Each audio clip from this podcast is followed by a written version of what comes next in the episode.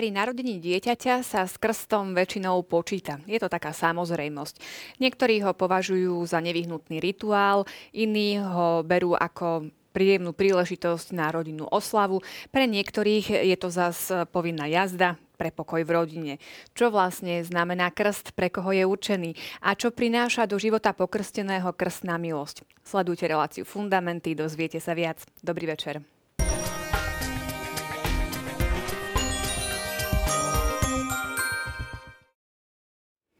Sviatosti krstu venujeme už druhú reláciu a aj dnes sú v štúdiu pripravení diskutovať moji hostia. Paolo Strežo, vitaj, pekný večer. Ďakujem, pekný večer. A pekný večer aj Marekovi Krošlákovi. Ďakujem, pekný večer. Tak poďme pokračovať v tom, eh, kde sme minule prestali. Najskôr e, zodpovieme súťažnú otázku. Pýtali sme sa na jednu udalosť zo Starého zákona, ktorú môžeme považovať za predobraz krstu.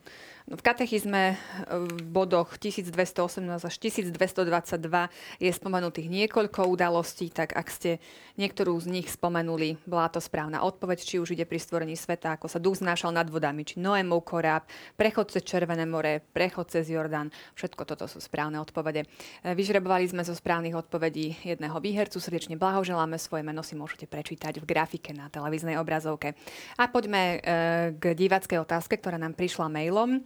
Uh, chcem sa spýtať, či musia byť rodičia dieťaťa pokrstení, keď žiadajú pre svoje dieťa krst. Stretla som sa, tak píše diváčka, uh, s rôznymi prístupmi od kňazov, ktorí mali rôzne nároky od rodičov a krstných, na, rôzne nároky na rodičov a krstných rodičov. Dokonca u nás v okolí, keď nepochodili v jednej či druhej farnosti, chodili potom krstiť do jednej konkrétnej farnosti, lebo tam pán farár pokrstil každého. Tak ako je to teda s tými požiadavkami? Na rodičov a krstných tak rodičov. ďakujeme za takúto otázku predovšetkým, lebo je to asi taká dosť aktuálna vec, pretože sa dotýka toho každodenného života. Toto je realita, s ktorou sa konfrontujeme asi veľmi často. Tak, e, prvom rade teda rozlišiť dve veci. Jedna vec je taká tá objektívna stránka a potom subjektívna stránka vyslovene tej sviatosti krstu. Už aj na tej ostatnej relácii predchádzajúcej sme spomenuli, že pre samotné prijatie sviatosti krstu je nevyhnutná viera, teda to znamená veriť to, čo príjmam a veriť v Ježiša Krista, ktorý dáva silu tejto samotnej sviatosti a samozrejme zobrať aj záväzky, ktoré z toho vyplývajú, k čomu by sme sa mali dostať vlastne počas dnešnej relácie.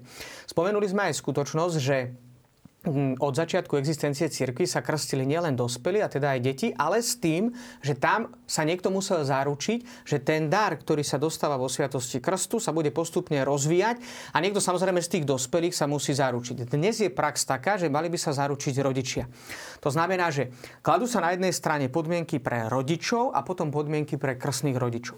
Ale treba si uvedomiť jednu takú dôležitú skutočnosť, že ak niekto prichádza krstiť vlastné dieťa, je to on, ktorý žiada katolickú církev o vyslúženie sviatosti krstu. To znamená, je to práve církev, ktorá dostala do daru tento eh, dar, ktorý potom dáva ďalej a ona dáva podmienky na základe Božieho zjavenia. Tak ako nám to Pán Boh zjavil. Nevymýšľame nič nové. Všetko to, čo vychádza zo svätého písma, to znamená tie Božie podmienky, tie minimálne podmienky sa dávajú len z toho dôvodu, aby si ľudia uvedomili, že vlastne ide o veľmi vzácný dar, ktorý potom, ale zároveň dar, ktorý záväzuje tých konkrétnych ľudí k tomu, čo pri, tom, e, pri tej sviatosti krstu aj explicitne vyjadrujú a dokonca rodičia, aj krstní rodičia to slubujú. Čiže tam je dôležité potom sa pýtať, lebo áno, mohla byť taká prax, že išli tí rodičia do jednej farnosti, prišli do druhej. A myslím si, že ani jeden z mojich kolegov sa nepomýlil, Uh, poviem to tak jednoducho, že možno v tej prvej farnosti získali dostatočné množstvo informácií a spravili určitú reflexiu a na základe toho išli možno do inej farnosti a e, porozprávali sa a spravili možno aj určitý progres viery, ktorý síce v ich prípade možno ešte neviedol k tomu, aby sa oni sami dali pokrstiť, ale vnímajú tú sviatosť krstu pre svoje dieťa ako niečo veľmi dôležité a podstatné. Ale samozrejme, možno tam boli krstní rodičia, sa hovorím veľmi hypoteticky a potenciálne, ale tak by to malo byť, že krstní rodičia, ktorí sa zaručujú za výchovu dieťaťa po stránke viery. A ak sa dávajú nejaké minimálne požiadavky, napríklad na krstných rodičov, tak máme ich menované v kodexe, katoli- v kodexe e, kanonického práva. Ďakujem. A tam sú veľmi jasne spomenuté, že musí to byť človek, ktorý má minimálne 16 rokov, musí, nebudem teda spomínať všetky, ale aspoň tie také, čo sú asi také najmarkantnejšie, najdôležitejšie, musí byť pokrstený, birmovaný, ktorý už prijal najsvetejšiu Eucharistiu a doslova kodex hovorí, a to teraz citujem, to si pamätám, musí viesť život primeraný úlohe, ktorú na seba berie. Čiže to je veľmi taká vážna vec a Kódex kanonického práva vo všeobecnosti, keďže sa dotýka spravodlivosti, hovorí o najminimálnejších veciach, ktoré má tá konkrétna osoba splniť. Čiže tá úloha krstného rodiča je enormná a veľmi vážna. A kódex hovorí len tie najzákladnejšie podmienky. Čiže ak už niekto nesplňa tie najzákladnejšie, ťažko splní tie, ktoré sú také naozaj skutočné tie úlohy, úlohy krstného rodiča. A úloha krstného rodiča je pomáhať vo výchove po stránke viery rodičom dieťaťa, ktoré, ktorí dávajú to dieťa pokrstiť. Čiže preto by som tam rozlišil, že jedna vec sú tie objektívne skutočnosti a potom druhá vec sú tie také subjektívne, pretože tie sa odohrávajú vždy v dialogu. A môže, není to teraz tak, že na jednej fare sa robí tak, na druhej fare tak. Niekedy je to trošku problém tých rodičov, že chodia od jednej fary k druhej. Otázka je potom ale na nich, že nakoľko hľadajú pravdu, alebo vnímajú sviatosť, čo je teda dosť tak až nepríjemne povedané, ako určitý produkt, ktorý chcú dosiahnuť. Kľúčová možná otázka je, že ako tam bolo v tej otázke, že nepokrstení rodičia hľadajú toho, že chcú pokrstiť svoje dieťa asi by som vstúpil do dialogu s tými e, manželmi a spýtal sa ich, že prečo vlastne chcú pokrstiť svoje dieťa. Lebo tam môže byť aj, aj dobrý motív, aj zlý motív. Ten dobrý motív môže byť ten, že je to taký výkrik e, ich duša, ich srdca. Možno oni sú zranení z cirkvi, lebo si to nesli od svojich vlastných rodičov ale chcú dať to najlepšie svojmu dieťaťu. E, možno sa za to dieťa schovávajú. E, v skutočnosti sami by chceli podrásť, ale hambia sa, tak e, dieťa je výborný nástroj k tomu, aby, aby sa aj oni mohli ako keby priblížiť bližšie k cirkvi. Ale na druhej strane to môže byť tiež zlý motiv, že červenú stužku má dieťa okolo ruky a pretože aby ma neuriekli a teraz by som chcel iný magickejší úkon, aby to fungovalo a tak ďalej. Takže toto sú veľmi také dôležité otázky a treba vstúpiť do dialogu s tými, s tými manželmi. Často sa stáva, aspoň ja poznám také prípady, že práve starí rodičia sú tí, ktorí iniciujú uh, to, že aby dieťa bolo pokrstené. Do akej miery majú napríklad starí rodičia povinnosť uh, možno tlačiť na svoje deti, aby ich vnúčata boli pokrstené? No, tam asi percentuálne to nevieme vyjadriť. Ja si myslím, že je to skôr otázka zo strany tých starých rodičov, otázka lásky. Že určite oni majú dobrý úmysel, keď tak dobrom povedal, ako si povedala, že, že tlačia tých rodi, vlastné deti, aby dali pokrstiť ich vnúčata. Oni majú určite dobrý úmysel. Obávam sa, že práve v tejto ale perspektíve alebo v takomto určitom uhle pohľadu chýba trošku taký ten, taká tá integrita celého toho vnímania, že oni niekedy vlastne určitým spôsobom môžu spôsobiť vážnu ťažkosť aj vlastným deťom alebo aj vlastným vnúčatám. Taký úplne imaginárny príklad, ktorý sa ľahko môže verifikovať, že starí rodičia podnetia vlastné deti, vlastné dieťa, aby dal pokrstiť vlastné dieťa, vlastného nejakého vnúka alebo vnúčku. A, ale ten rodič toho dieťaťa nie je presvedčený o tom, a spraví to kvôli tomu, poviem tak ľudský prepokoj v rodine alebo rôzne iné motivácie, ktoré sa tam môžu vpliesť, dajú pokrsiť dieťa. A problém je v tom, že oni nie sú presvedčení o tom, že budú na seba brať tieto veci. Ale explicitne to tam hovoria. Nikto ich nenúti. A raz budú stať pred Bohom a budú si za túto za toto zodpovedať, za toto rozhodnutie a dokonca za rozhodnutie, ktoré spravili za svoje dieťa. Lebo vlastne tak ako je to v mnohých prípadoch, že nebudete čakať, kým vaše dieťa bude mať 18 rokov a pýtať sa ho, že či bude papať alebo nebude. Dávate mu jesť aj... Eh, a, a dokonca, eh, keď... Nie to sú také jednoduché príklady, že tá pravda je vždy osožná že aj pri tom samotnom krste, aj v tomto prípade. Ak je dieťa choré, dáte mu tabletku a dáte mu cukrik. Dieťa, myslím, že 99% si vybere ten cukrik. Ale mu ten cukrik nedáte, nie pretože nemáte, máte ho radi a dáte mu tú tabletku, lebo v tom konkrétnom prípade ju potrebuje. A niečo podobné je vlastne aj tu, že dajú, viete, zaviežu tých rodičov, aj to samotné dieťa k niečomu, prečo nie sú rozhodnutí, spravia to z nejakej motivácie, možno určitej lásky voči svojim starým rodičom. Každý tam akoby mal dobrý úmysel, ale otázka je, či je to osožné.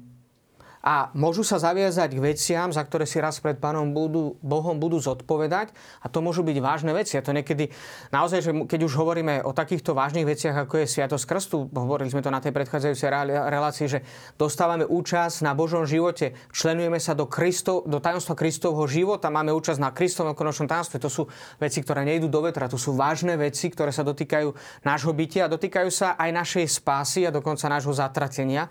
A tu sa môže ľahko stať, že to môže byť akési úskalie preto, aby tí ľudia mohli byť spasení. Toto je veľmi také vážne.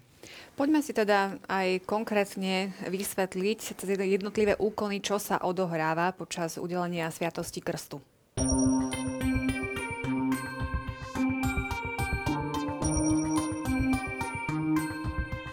Význam a milosť Sviatosti Krstu jasne vysvítajú z obradov jeho slávenia – keď veriaci s pozornou účasťou sledujú úkony a slová tohto slávenia, sú zasvedcovaní do bohatstva, ktoré táto sviatosť naznačuje a spôsobuje v každom novopokrstenom.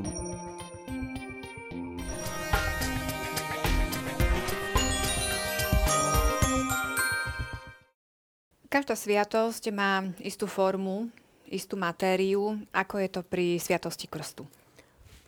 Môžeš. Tak formou sviatosti je v rímskokatolickom obrade kňaz, ktorý hovorí, a tá forma je to, že povie meno toho konkrétneho, kto sa bude krstiť.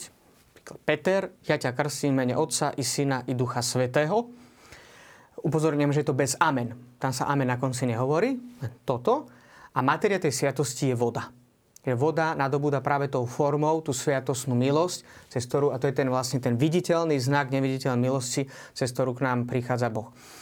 Na tej predchádzajúcej relácii sme spomínali, že e, tak ako neexistuje asi presný moment, kedy pán Ježiš povedal, tak robte takto krst, že jednoducho bol v tom určitý vývoj aj počas Kristovho života, potom samozrejme tej rannej tradícii cirkvi, tak aj tá samotná sviatosť krstu, toto je vlastne také si to nukleum, tá, tá podstata. Dokonca napríklad, keď je blízke nebezpečenstvo smrti a niekto by žiadal sviatosť krstu a nebol ešte pokrstený, tak toto je úplný základ. A možno aj z takého katechetického hľadiska, aby ľudia vedeli.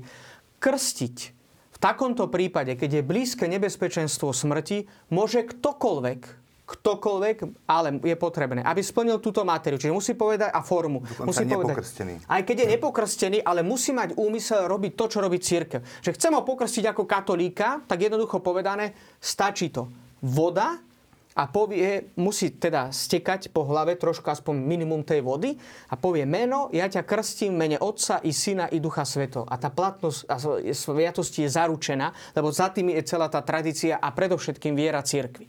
Čiže, pretože tam ide o blízke nebezpečenstvo smrti. Napríklad mne sa stalo, že krstil som mm, deti, ktoré boli teda v blízkom nebezpečenstve smrti, či už v inkubátoroch, alebo na, na tých mm, resuscitačných oddeleniach tam sú také špecifické podmienky. Nedá sa vyslovať celá sviatosť krstu z hygienických dôvodov, že nemôže byť pomazanie pred krstom, po krste, nemôže sa nosiť košielka, sviečka. Je to nemožné, hlavne inkubátore. A, a samozrejme, že tam je aj určitá ťažkosť aj pre tých rodičov, pretože to sú náročné chvíle.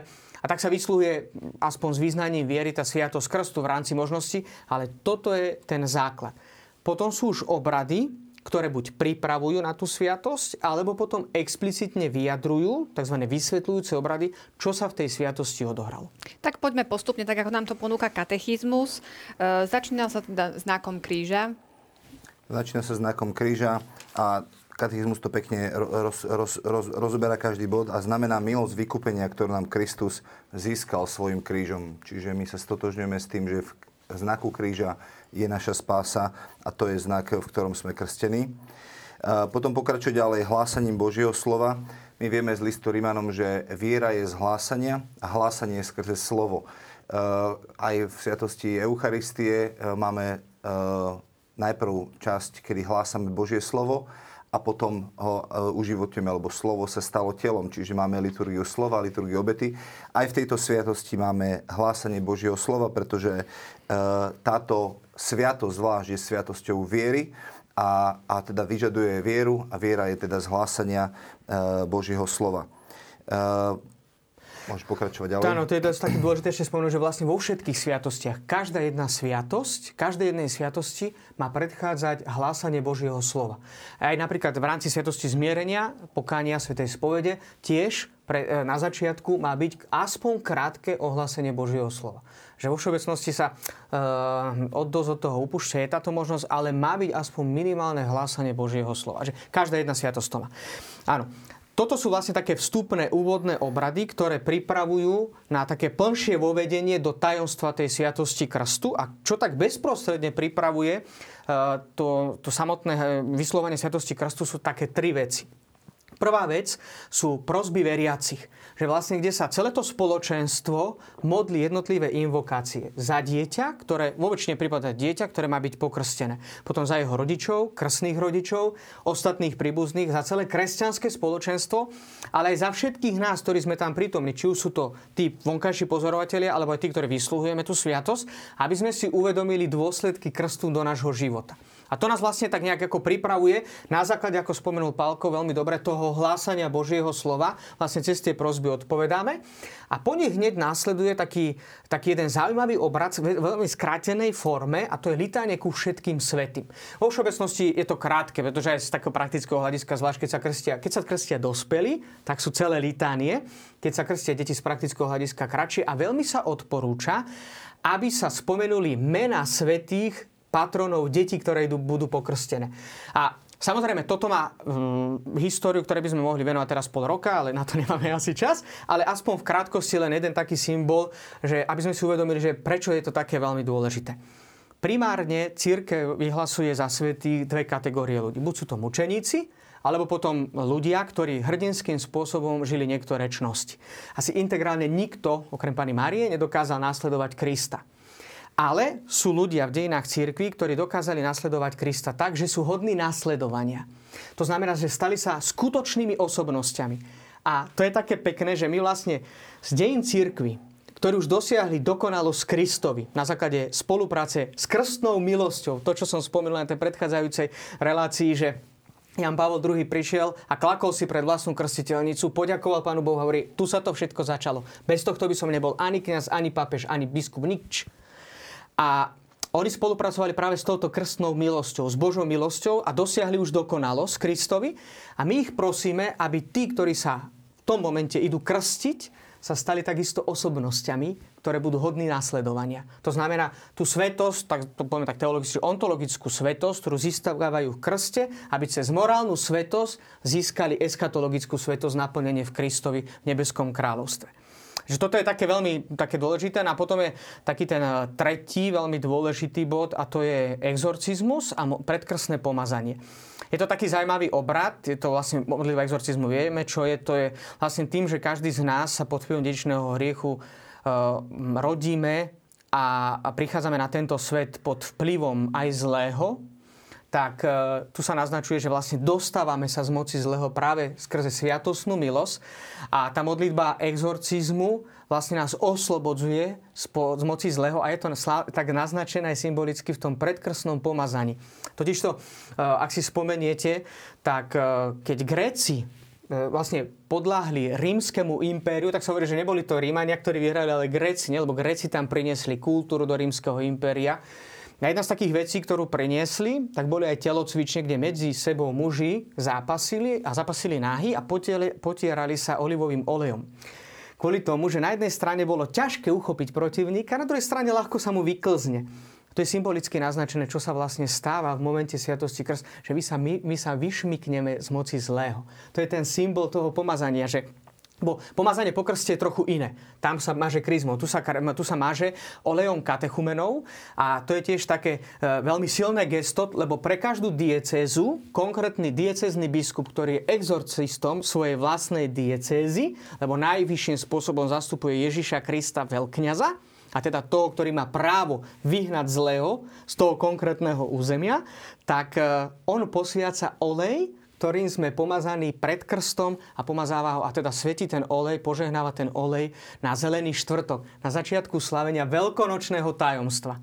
Čiže tá, tá symbolika je veľmi úzko spätá práve so silou Veľkej noci, kedy nás Kristus oslobodzuje z moci zla. Že my sa vlastne vyšmikneme z moci zlého. To sú obrady, ktoré vlastne pripravujú tú sviatosť krstu takýmto spôsobom. A potom následuje uh, jedna m, taká veľmi dôležitá vec a to je požehnanie vody, ktorou tí deti alebo dospelí bývajú pokrstení. Okrem veľkonočného uh, obdobia. Vo veľkonočnom období sa počas celého veľkonočného obdobia, to znamená od veľkonočnej vigílie až po nedelu pánov uh, zoslania Ducha Svetého, e, vyslúhuje sviatosť krst tú vodou, ktorá bola požehnaná, posvetená počas veľkonočnej vigílie. Aby sa symbolicky zdôraznilo práve to prepojenie cez e, sviatosť, e, teda cez sviatosť krstu a veľkonočné tajomstvo. A ešte jedna taká vec dôležitá, že odporúča sa, veľmi sa odporúča aj v tradícii cirkvi, aby sviatosť krstu bola vysluhovaná v nedelu, aby sa poukázalo, každá, to ste aj preberali pred, na tých predchádzajúcich reláciách, že každá jedna nedela je akoby takou malou veľkou nocou, lebo je vždy pripomienkou celého veľkonočného tajomstva.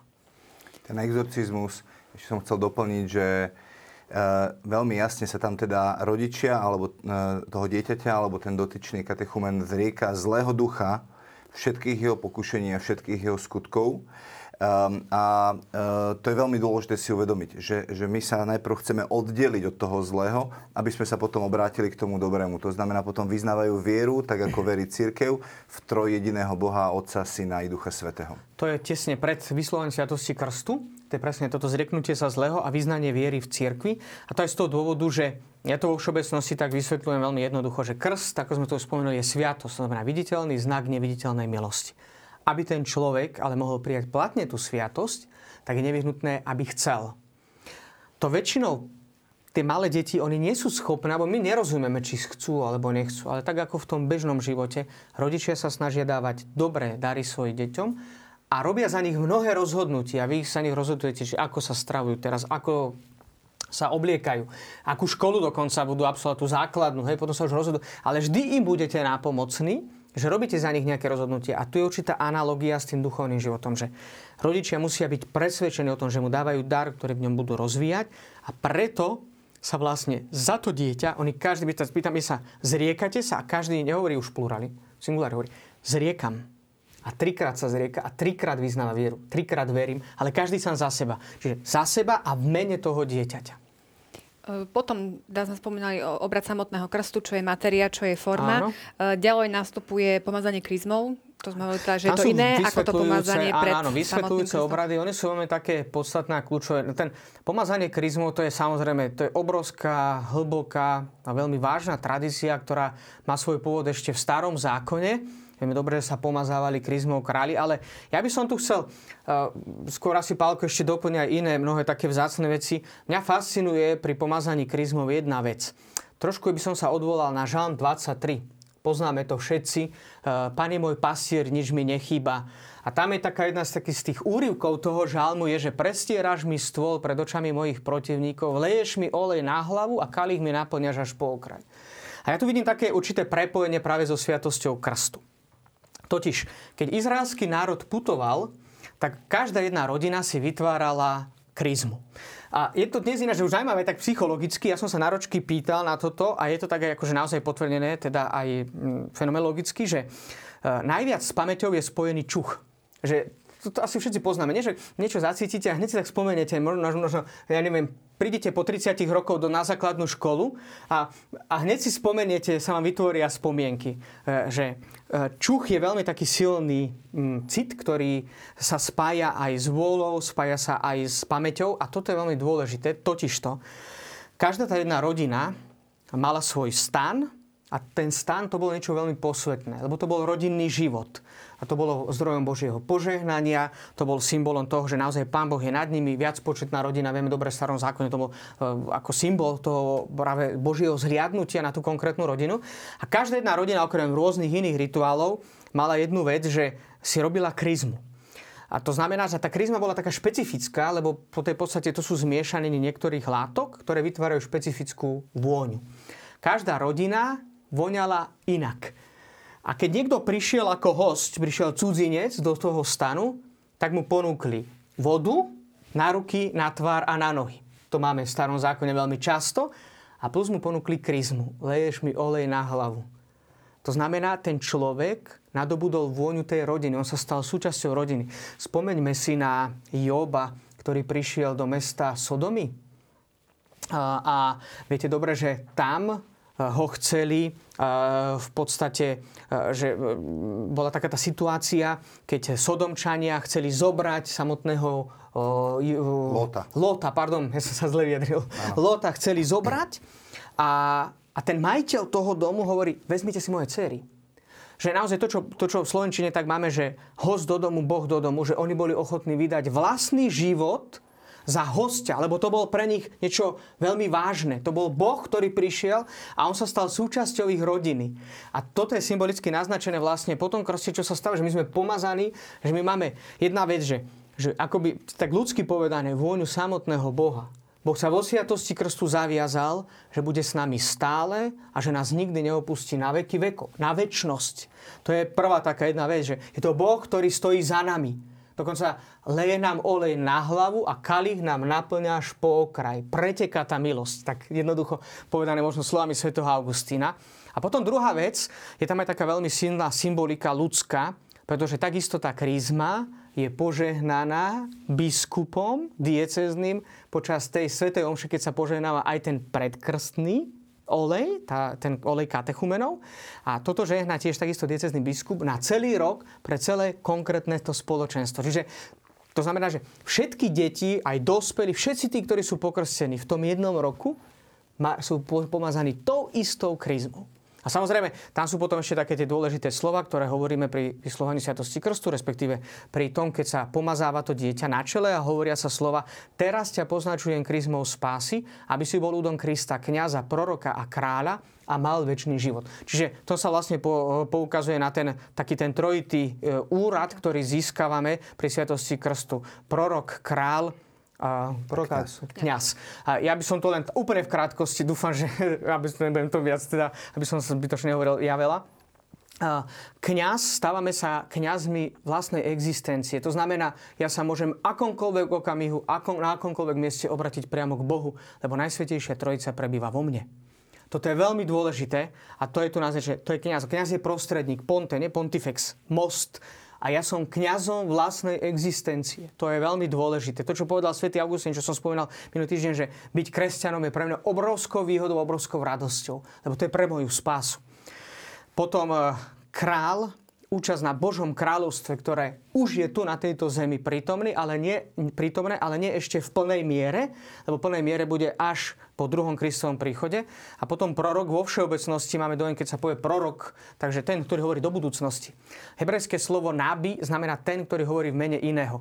Ja som pozvaný k tomu, aby som svojim životom, svojim slovom, svojim spôsobom myslenia ohlasoval tú radosnú zväzť, ktorá mne bola daná práve v momente Sviatosti Krstu. Ja by som doplnil uh, veľmi, uh, je tak jasne a plasticky to bolo vykreslené. Celé je to o tom, aby sme to my žili. Že preto aj to hovoríme, aby, aby teraz nie, že si to pekne vysvetlíme a to je super, ale, ale aby sa to stalo realitou nášho života. Pretože to sú viditeľné znaky niečoho, čo v skutočnosti Boh chce robiť v našich životoch.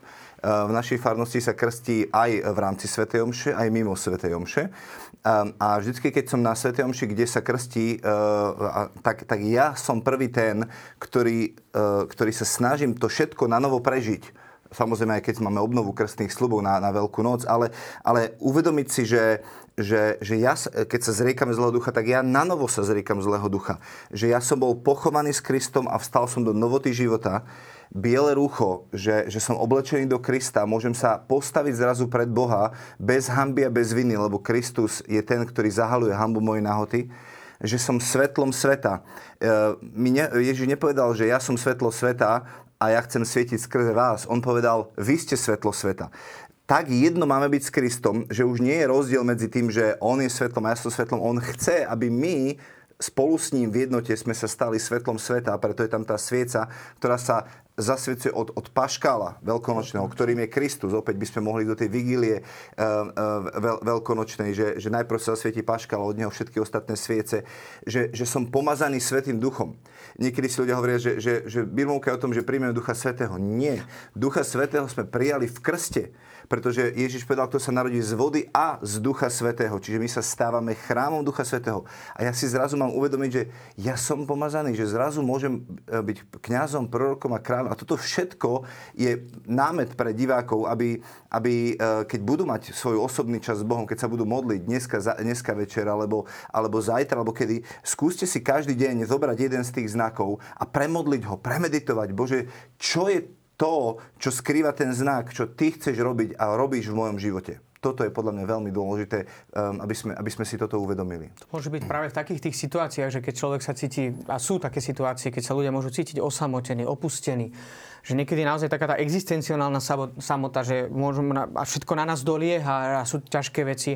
A vtedy sa uvedomiť, že ale pri krste Boh povedal moje meno. A toto je veľmi také zaujímavé v rímskokatolickom obrade. Ešte to je pri tom krste jedna taká veľmi dôležitá vec, že dať niekomu meno, vieme dobre, čo všetko to znamená vo Svetom písme, tak starom ako i novom zákone.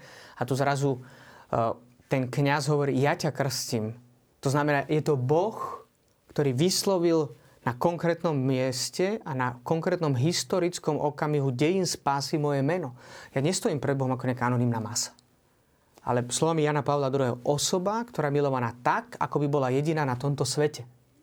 To je, to je veľmi také silné, silné gesto. Čiže toto veľmi môže aj po tej ľudskej stránke, ako Pálko povedal, veľmi nám môže pomáhať, že ja som bol pri krste pomazaný a Boh sa zaviazal, že ja patrím do jeho rodiny. On ma nikdy neopustí. Nech by sa to zdalo z ľudského pohľadu akokoľvek zúfale, ale ten nadprirodzený pohľad mi hovorí o tom veľmi jasne. A spomienka na Sviatosť Krstu je v tomto veľmi dôležitá. Že taká tá vďačná pamäť, to o tomto hovorí veľmi často svätý Alfons Maria de Liguri, No práve z tohto dôvodu je veľmi dôležitá aj liturgia Božieho slova. Všetky tieto obrady, ktoré tak trošku nás odvolávajú na tzv. anamnezis, to je taká podstatná časť pri Svetej Omši, sa k tomu asi aj dostaneme, ale aj pri iných sviatostiach, že jedna z častí je nielen teda vzývanie do Ducha Svetého, ale aj napríklad anamnéza. To znamená, že, že rozpomienka na to, čo všetko Boh vykonal v dejinách a nielen ako historickú udalosť, ale ako spásonosnú udalosť dejín e, e, spásy, ktorá sa mňa dotýka v tomto okamihu, že ja som do toho nápojen, do toho načlenený. A na konci krstného obradu je potom požehnanie ešte záverečné, kedy, kedy sa e, kniaz žehná matku, e, otca a potom e, celé, e, celý, celý ľud. A, a v zásade tá, tá, tá formulácia veľmi krásne sumarizuje celý ten krst a čo, o čom vlastne tá sviatosť je. Pane, nech jeho život je tebe na slávu, jemu na spásu, nám na radosť, hovoria rodičia, a svetu na osoch. A toto je, toto je význam celého ľudského života mm. a, a, a podstate tej sviatosti, hej, presne tak, áno, to je veľmi pekné. Ja by som ešte chcel trošku, že keď sme hovorili o tých vysvetľujúcich obradoch, Palko tak naznačil, že dáva sa aj tá zažatá svieca, teda od veľkonočnej sviece a biele rúcho. A pritom sú tiež také veľmi dôležité uh, gesta, pretože pri, tej svie, pardon, pri tom rúchu bielom, to je obyčajná biela košielka, jednoducho je to symbol, sa položí na to dieťa, alebo aj teda príjme to dospelý človek a už sa povie jeho meno, už sa neobracia k rodičom a hovorí sa, milý, teraz budem to fiktívne meno nejaké, že Peter, stal si sa novým stvorením v Krista, no v Krista, obliekol si sa v Krista, stal si sa novým stvorením. Toto biele rucho nech ti je znakom tejto hodnosti. Tvoji rodičia a príbuzní budú ti pomáhať slovom i príkladom, aby si ho priniesol nepoškodený do života väčšného. Čiže opäť je to tu, že tá milosť ide pre konkrétneho človeka, on berie na seba záväzky a tí ostatní sú na to, aby mu pomáhali to, čo v tej sviatosti dostal, postupne rozvinú. A potom je zaujímavé, že pri e, odovzdaní tej sviece, presne krstní rodičia vo väčšine prípadov zápalia od veľkonočnej sviece, príjmu to svetlo Kristovo a hovorí sa, príjmite svetlo Kristovo. Milí rodičia, krstní rodičia, vám sa zveruje toto svetlo. Dbajte o to, aby vaše dieťa vždy kračalo vo svetle Kristovom ako dieťa svetla a vytrvalo vo viera až do konca tak bude môcť ísť so všetkými svetými v ústretí pánovi, keď príde v nebeskej slave. Že opäť tá, tá nevyhnutnosť participácie rodičov, krstných rodičov, všetkých ostatných na pomoc tomu konkrétnemu človeku, ktorý je pokrstený, aby rozvíjal tú milosť, ktorú tam dostal.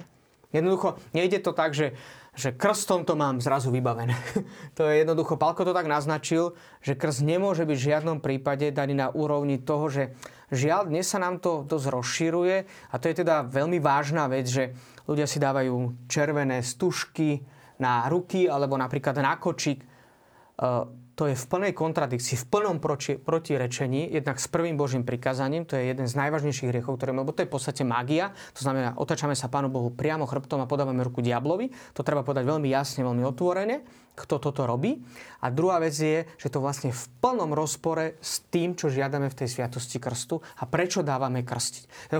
krst nemôže byť daný na úroveň nejakých magických prvkov, to v žiadnom prípade. Krst je sviatosť, viditeľný znak neviditeľnej milosti, ktorý má veľmi vážne dôsledky pre toho, kto je pokrstený. Ďalšia kapitola, ktorú nám ponúka katechizmus, je nevyhnutná potreba krstu. Nede tu teda len o to, že e, krst je potrebný na to, aby sme mohli pristúpiť aj k ďalším sviatostiam, ale teda aj súvisí s našou spásou. My sme to už trošku načrtli e, v predchádzajúcej relácii. Tak teda, ako je to s tou nevyhnutnosťou spásy?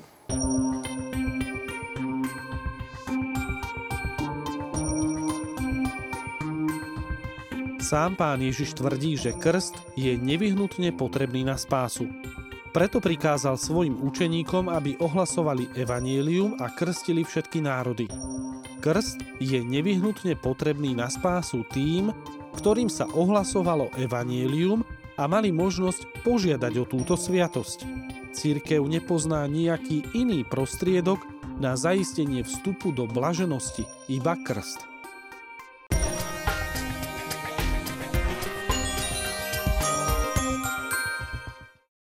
Kde pán Ježiš tvrdí, že krst je nevyhnutný pre spásu?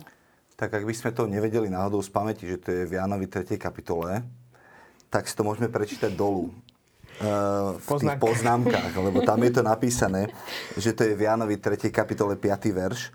Um, a tam je napísané, že veru, veru hovorím ti, alebo dá sa povedať, že amen, amen hovorím ti. A keď Pán Ježiš dvakrát e, hovorí amen, amen, tak to ako keby ste povedali, a môžete si dať jedna to, že, že to takto je. Hej? Je to na betón, vec. je to vážna vec a, a to sa nedá zmeniť. Hej? Amen, amen, veru, veru, hovorím ti, ak sa niekto nenarodí z vody a z ducha, nemôže vojsť do Božieho kráľovstva. My sme to už v minulej relácii trošku spomínali a vlastne, aby som to možno parafrazoval takto, že ak sa niekto nezjednotí skrze krst s mojou smrťou a mŕtvych staním, nemôže vojsť do Božieho kráľovstva. Iba v Kristovi a cez Krista sa dá vojsť do Božieho kráľovstva, lebo kto z nás je taký frajer, že sa postaví pred Boha a povie, ja to dám ja som dosť dobrý na to, aby som, aby som obstal pred Bohom. Nie je taký človek, ktorý by to dokázal. Iba Ježiš Kristus je ten, ktorý to dokázal a preto len v ňom a skrze neho sa dá do, do Božieho kráľovstva vstúpiť. A to je akorát reč, ktorú pán Ježiš v tej 3. kapitole vedie s Nikodémom, čo je veľmi zaujímavé, že Nikodém je, je, je významný farizej, je to, je to človek, ktorý, ktorý je znalec zákona, a pán Ježiš mu hovorí, že sa potrebuje znovu narodiť. A on tomu nechápe. Hovorí, a to, teraz mám akože naspäť vojsť do lona svojej matky? Alebo čo to znamená sa vám narodiť? A pán Ježiš mu hovorí, že ty si učiteľ zákona a nevieš, čo to znamená? A úplne ho až tak zahambuje a hovorí, že, že, že ty toto potrebuješ pochopiť ako základ. Ak, sa, ak chceš byť učiteľom Izraela, tak toto je kľúčová vec, ktorú potrebuješ pochopiť. Že čo to znamená narodiť sa znovu a, a z vody a z Ducha Svetého? Uh do, doplním otázku a potom uh-huh. môžeš aj nadviazať na Paliho. Uh, kto je na tom z hľadiska spásy horšie? Uh, ten, kto prijal krst, ale uh, absolútne nežije ten život podľa Evanielia, alebo ten, kto neprijal krst, ale naozaj teda môžeme o ňom tvrdiť, že vedie nejaký slušný morálny život. Hmm. Áno, tak na túto otázku odpoveď vo Svetom písme nemáme úplne explicitnú. Takisto ako je jedna z takých bolestivých vecí, ale určite veľmi vážnych vecí, mnohí sa na to pýtajú, ako sú na tom deti, ktoré zomreli bez e, sviatosnej milosti. To znamená bez krstu. Ani na toto odpoveď vo Svetom písme explicitnú nemáme.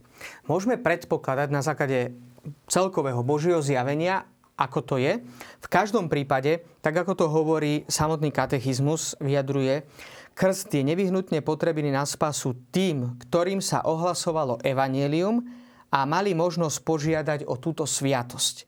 Církev nepozná nejaký iný prostriedok na zaistenie vstupu do väčšnej blaženosti iba krst.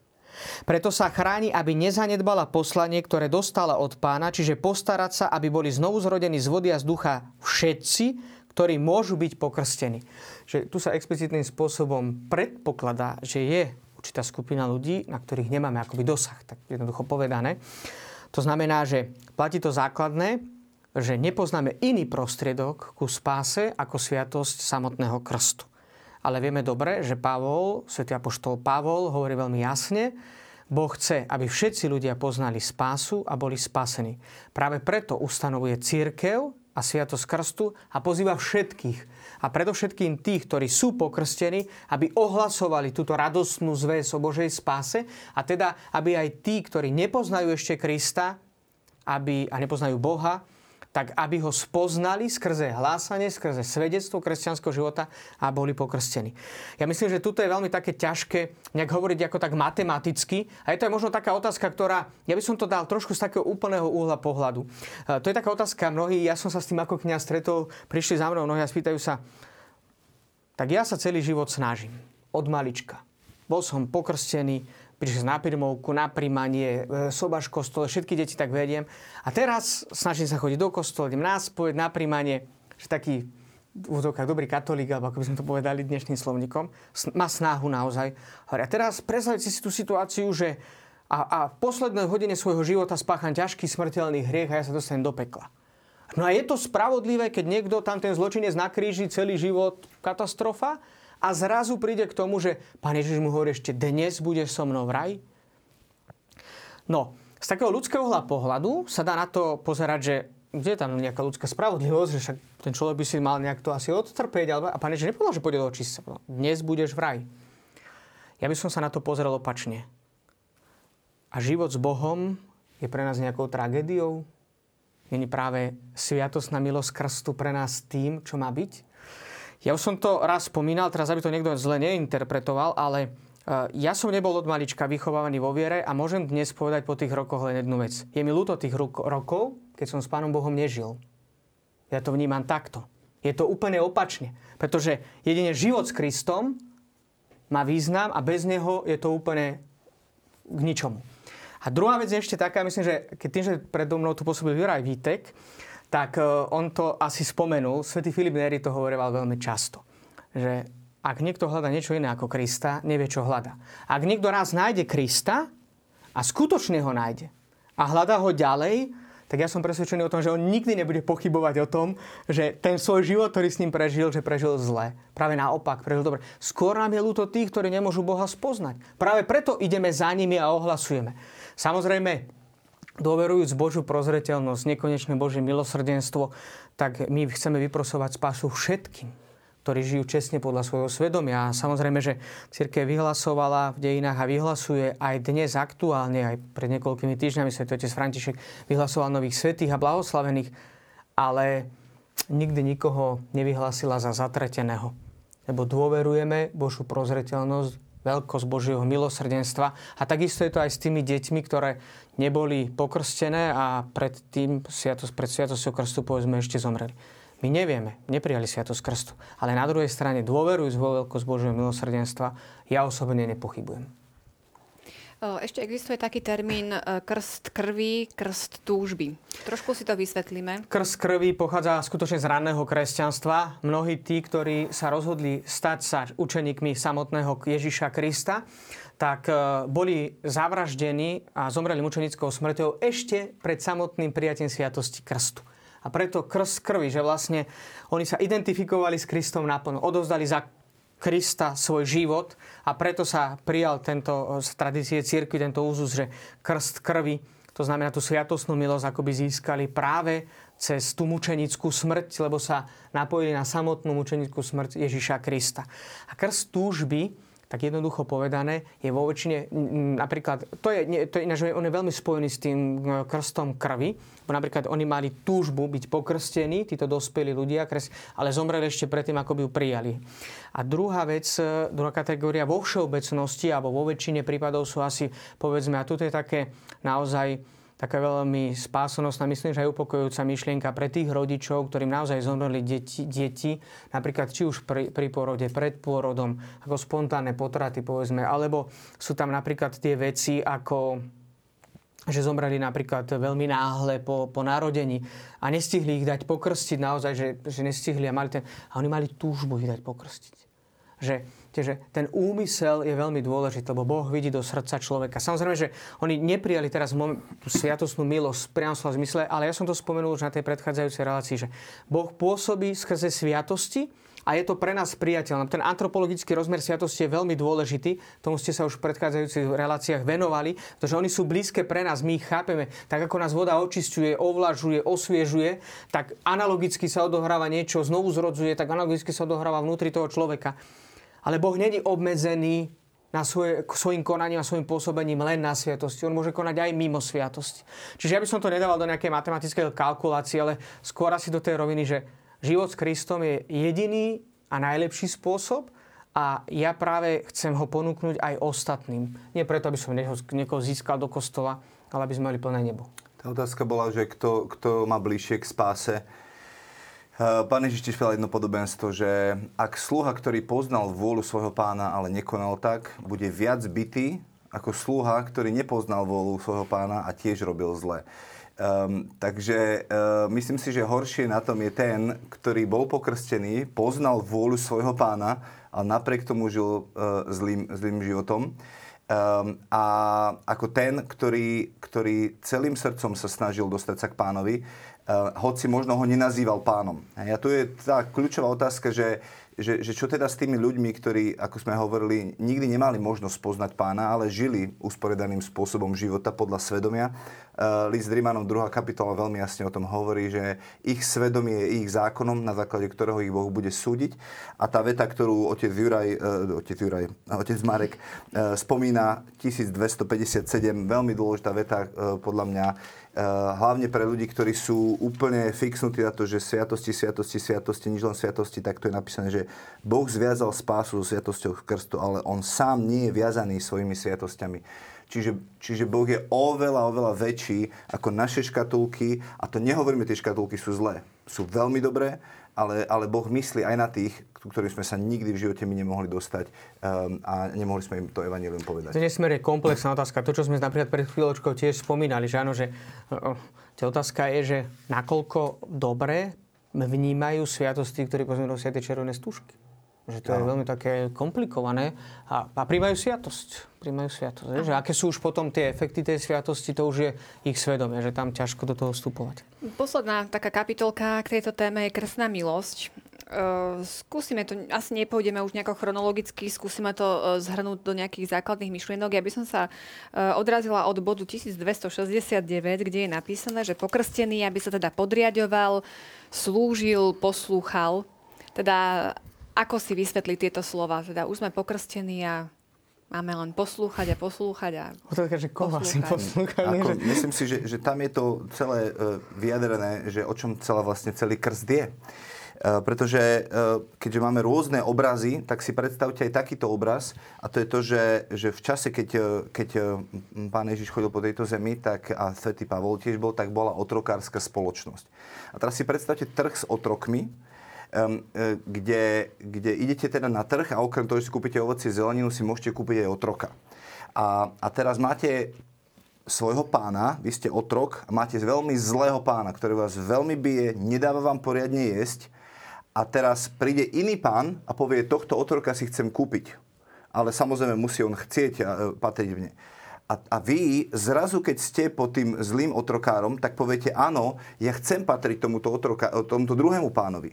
E, pretože slovo pán není ako, že je pán Krošlák a pán Strežo. Slovo pán e, je, je, je slovo, za ktoré zomierali kresťania v tom čase, lebo vtedy bol cisár pán. To je slovo kurios, čiže e, sa zdravie, cisár je pán a kresťania povedali, nie, pán Ježiš je pán. Hej?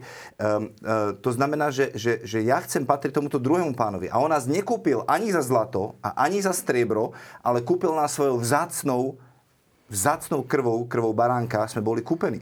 A zrazu ja už nepatrím tomuto zlému otrokárovi, ale novému pánovi, ktorý ale není zlý otrokár, ale v skutočnosti ja som jeho otrok. Preto niektoré listy, veľmi zaujímavé, že, že Peter začína svoj list, že, že Peter, otrok Ježiša Krista. To, že my vyhlasujeme, že Ježiš je môj pán, v skutočnosti hovoríme, že ja som kúpený tebou a som tvojim otrokom, celý ti patrím. Eh, čiže to je tá prvá nultá úroveň, na ktorú musíme ísť, aby sme sa dostali na ďalšiu úroveň, kde pán Ježiš hovorí, už vás viac nenazývam svojimi sluhami, lebo sluha nevie, čo robí jeho pán, ale nazval som vás priateľmi. Čiže my musíme prejsť cez štádia toho, ako zažívame Krista. V prvom rade to musí byť náš pán, potom spasiteľ a až potom môže byť priateľ, a potom môže byť brat a potom môže byť ženich. Čiže my nemôžeme skočiť na ženicha, ak sme nikdy neboli tí, ktorí sme mu úplne vydali celý svoj život. A preto tam e, tie citácie, keď, e, keď sme na tom bode 1269, tak tam 64. E, napríklad už nepatrí sebe. A je tam odvolávka na 1. Korintianom 6.19, kde Pavol veľmi jasne hovorí, a vy viete, že už nepatríte sebe? Viete o tom, že vy nepatríte sebe? Že ak ste boli pokrstení, už patríte Kristovi. A preto nemôžete povedať, že tak ja si idem robiť, čo sám chcem. Nie, ty už patríš tomu, ktorému si sa zaviazal v krste, že ho budeš poslúchať. Dúfajme, že toto odradí tých, ktorí chcú len tak pokrstiť svoje deti, um, ktorí nemajú skutočnú vieru, pretože odteraz už nepatrite sebe, ale patrite tomuto otrokárovi a musíte zachovať všetko, čo vám prikázal, pretože s tým pán Ježiš poslal krstiť uh, učeníkov. Hovorí, choďte čínte ich učeníkmi. Hej, tam my to máme taký trošku e, nesprávny preklad, že učte všetky národy, ale tam je, že čínte učeníkov a učeník je ten, ktorý považuje svojho učiteľa za svojho majstra a chce sa od neho všetko učiť a chce byť taký, aký on a naučte ich zachovávať všetko, čo som vám prikázal. Druhý tam má napríklad, že ale tomu, ktorý za nás zomrel a vstal z mŕtvych, aj tam odvolávka na 2. Korintianom 5.15, kde sa veľmi krásne píše, že nás ženie láska Kristova, keď si uvedomíme, že ten, ktorý za nás zomrel, tak zomrel za všetkých a preto my už nežijeme sebe, ale žijeme tomu, ktorý za nás zomrel. Čiže to uvedomenie a prežitie si toho, čo sa v krste vlastne deje, nás ženie k tomu, aby sme nasledovali a poslúchali Krista. Um, takže, takže nie je to o tom, že tak ja potrebujem dať meno svojmu dieťaťu, tak sa idem pokrstiť, ale v skutočnosti my sa stávame sluhami toho, ktorý za nás zomrel a patríme, už nie sme kúpení ani, ani, ani zlatom a strebanom, ešte raz hovorím, ale vzácnou a drahocenou krvou baránka. Ja by som tu ešte jednu vec takú povedal, že Palko to povedal veľmi dobre a pre dnešného človeka možno tak ako pre pochopenie, lebo sa to zdá, že tá slúžiť Kristovi a Kristus je môj pán, ako by nás ovládal. Ja by som povedal, použil jeden príklad e, zo svätého písma, ktorý je určite dobre známy všetkým aj divákom televízie Lux a to je príklad Joba. Knihu Job asi všetci dobre veľmi poznáme a v knihe Job je taká jedna zaujímavá skutočnosť, že Job napriek tomu, že pán Boh dokonca pred satanom ho vyhlasuje za spravodlivého, hovorí, vidíš, ako môj služobník Job koná spravodlivo. Dokonca koná obety, zmierne obety, keby náhod, jeho deti nehrešili, ale keby náhodou zhrešili, tak on už vopred radšej chce odprosovať Boha. A vieme dobre, čo sa mu všetko stane. Tá, tá, tá jednoducho, tá, tá ťažkosť tej situácie je taká veľká, že tí priatelia, keď tam prídu, tak hovorí sa, že niekoľko dní a noci mlčia a pozerajú na jeho trápenie. A vieme dobre, že potom začne taký ten zaujímavý dialog medzi Jobom a Bohom a Job už pozná Boha predtým ale sám povie pre mňa také veľmi kľúčové slova, myslím si, že pre celý kresťanský život a pre mňa sú stále takou, veľmi takou silnou, takým silným mementom, že v mnohých tých životných situáciách, a myslím, že aj v tomto kontexte to môže byť len také zaujímavé, že Job hovorí, doteraz som ťa len z počutia poznal, ale teraz ťa vidím z tváre do tváre. A preto si kladiem ruku na ústa a už nebudem, hovoril som, ale teraz už mlčím a kajám sa v prachu a popole. Že toto je veľmi zaujímavé, že tá skúsenosť s Bohom, spravodlivého Joba, zrazu, to by som povedal tak veľmi jednoducho, že ako spoznáme tmu? No jedine vtedy, keď poznáme svetlo. To znamená, že kon, tá, ten kontrast my zistíme až vo svetle. Že, uh, t- máte mnoho ľudí, ktorí možno sa necítia nikdy hriešni. Pater Pio chodeval dvakrát do týždňa na svetu spoveď. A to nechodil tak, že by dal dobrý príklad. On sa cítil hriešný. Takisto matka Teresa z Kalkaty, ktorá prednedávno bola vyhlásená za svetu. A mohli by sme pokračovať vo všetkých. Kto z nich sa cítil svetý? Nikto. Každý sa cítil... A prečo? Čím je človek bližšie k Bohu, tak tým viac vidí svoju úbohosť a slabosť. Preto hovorí Job, že teraz ťa už poznám, vidím ťa z tváre do tváre. Keď má s ním skúsenosť, tou dobrotou a vidí svoju úbohosť, aby jedno zauvedomuje si, že jedne v Kristovi je práva sloboda. Lebo to, čo som spomenul aj na tej predchádzajúcej relácii, že Boh dal skúsiť izraelskému národu otroctvo v Egypte a potom slobodu, prechodu cez Červené more a potom mu dal podmienky. Niečo analogické sa odohráva o sviatosti krstu tu nám Boh dáva možnosť zakúsiť slobodu v Kristovi a to, čo nám všetko Kristus povedal o spáse, sú podmienky tej slobody. Že tie jednotlivé Ježišové slova nás nevedú do otroctva, ale k pravej slobode. To je ten podobný príklad, poznáte to, obidvaja ste rodičia. Uh, obmedzujete vaše dieťa, keď mu poviete, že na červenú nechoď. Ale z toho dôvodu, aby ste mu zachránili väčšiu hodnotu, hodnotu života. Čiže niektoré veci možno aj verbálne sú vyjadrené negatívne. Nepokradneš, nezabiješ a podobne. Ale nie preto, aby nás obmedzovali. Ale aby nás, aby nás chránili, aby nás zabezpečili pravú slobodu. A toto je práve to podriadovanie sa. Lebo aj to ste brali aj na tých predchádzajúcich e, reláciách, aj s otcom Jaravým Vitekom, že aj autorita círky tu není preto, aby nás nejakým spôsobom riadila, ale aby slúžila Božiemu zjaveniu a autenticky ho vysvetlovala. Ešte, aby sme zhrnuli teda celú túto tému, e, krst je nezmazateľný znak, je to nejaká pečať, ktorú si nosíme celý život. E, keď Na máme... väčnosť. Celú väčnosť. Celú väčnosť. Takže keď, si, e, keď to máme nejako v skratke povedať, aké práva a povinnosti nám vyplývajú z tejto sviatosti, ktorú sme prijali, čo by ste teda tak povedali možno v niekoľkých bodoch? Tak ja, ja poviem, zacitujem článok 1265, ktorý je podľa mňa jeden taký veľmi nosný článok celého tohto e, témy krstu a opäť odporúčam na kontempláciu. Krst nielenže očistí od všetkých hriechov, ale novopokrsteného robí aj novým stvorením, adoptívnym Božím synom, ktorý sa stal účastným na Božej prirodzenosti, Kristovým údom, Kristovým spoludedičom a chrámom Ducha Svetého. Tak toto sú privilégia toho, čo sme v Kristovi a v tom krste dosiahli. A nad každou jednou z tých vied by som vedel pripraviť e, víkendovú prednášku e, na, na celý víkend o tom, čo to znamená, že sme jedno, je, časť z týchto, z týchto údov. Marek? Áno. Ja by som krátko. povedal tak, že uh, jedna z takých, že keď hovorím, že práva povinnosti, tak teda, keď je dôležité, že asi tá povinnosť najzákladnejšia naozaj, že uh, spolupracovať s milosťou, ktorú dostávame. Ja myslím, že to je také podstatné. To je nakoniec vyjadrené práve aj v tých dároch, lebo to je uh, to, čo povedal svätý Jan Pavel II o svojom kňastve, tak v podstate analogicky to o svojom krste, že dar a tajomstvo. Že je to vlastne dar, ktorý nás zavezuje k tomu, aby sme tento dar rozvíjali vo svojom živote. No a potom samozrejme máme z toho obrovské také tie práva a privilegia, že predovšetkým každý jeden pokrstený potom má právo príjmať aj ostatné sviatosti. To sú tiež akože viditeľné znaky neviditeľnej milosti. Má právo participovať na živote kresťanského spoločenstva. Má právo aj pocitovať tú solidaritu. Má právo byť účastný na liturgii církvy to znamená, že ktorá je vlastne participáciou na tej nebeskej liturgii. To sú asi tie také základné veci, ktoré, ktoré by sme mohli spomenúť. No a potom, tak ako to hovorí v tom, eh, v tom bode 1272 katechizmus katolíckej cirkvi, že dostávame charakter. Preto sa už eh, sviatosť krstu neopakuje, že eh, je, tá, ako si spomínala, že tlačená tá pečať, ktorá je nezmazateľná a zostáva na veky. Tak, bodka. Pre dnešok končíme. Ďakujem veľmi amen. pekne. A teraz je tu ešte súťažná otázka. O akej forme krstu môžeme hovoriť u tých, ktorí zomreli ešte predtým, ako stihli prijať túto sviatosť? Spomínali sme to dnes. Chceme od vás teda ten termín, ktorý sme použili.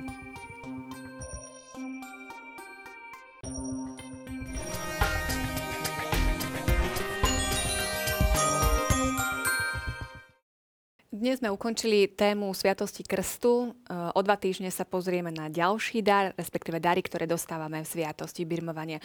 Pozývam vás k sledovaniu. Zatiaľ sa majte pekne. Dovidenia.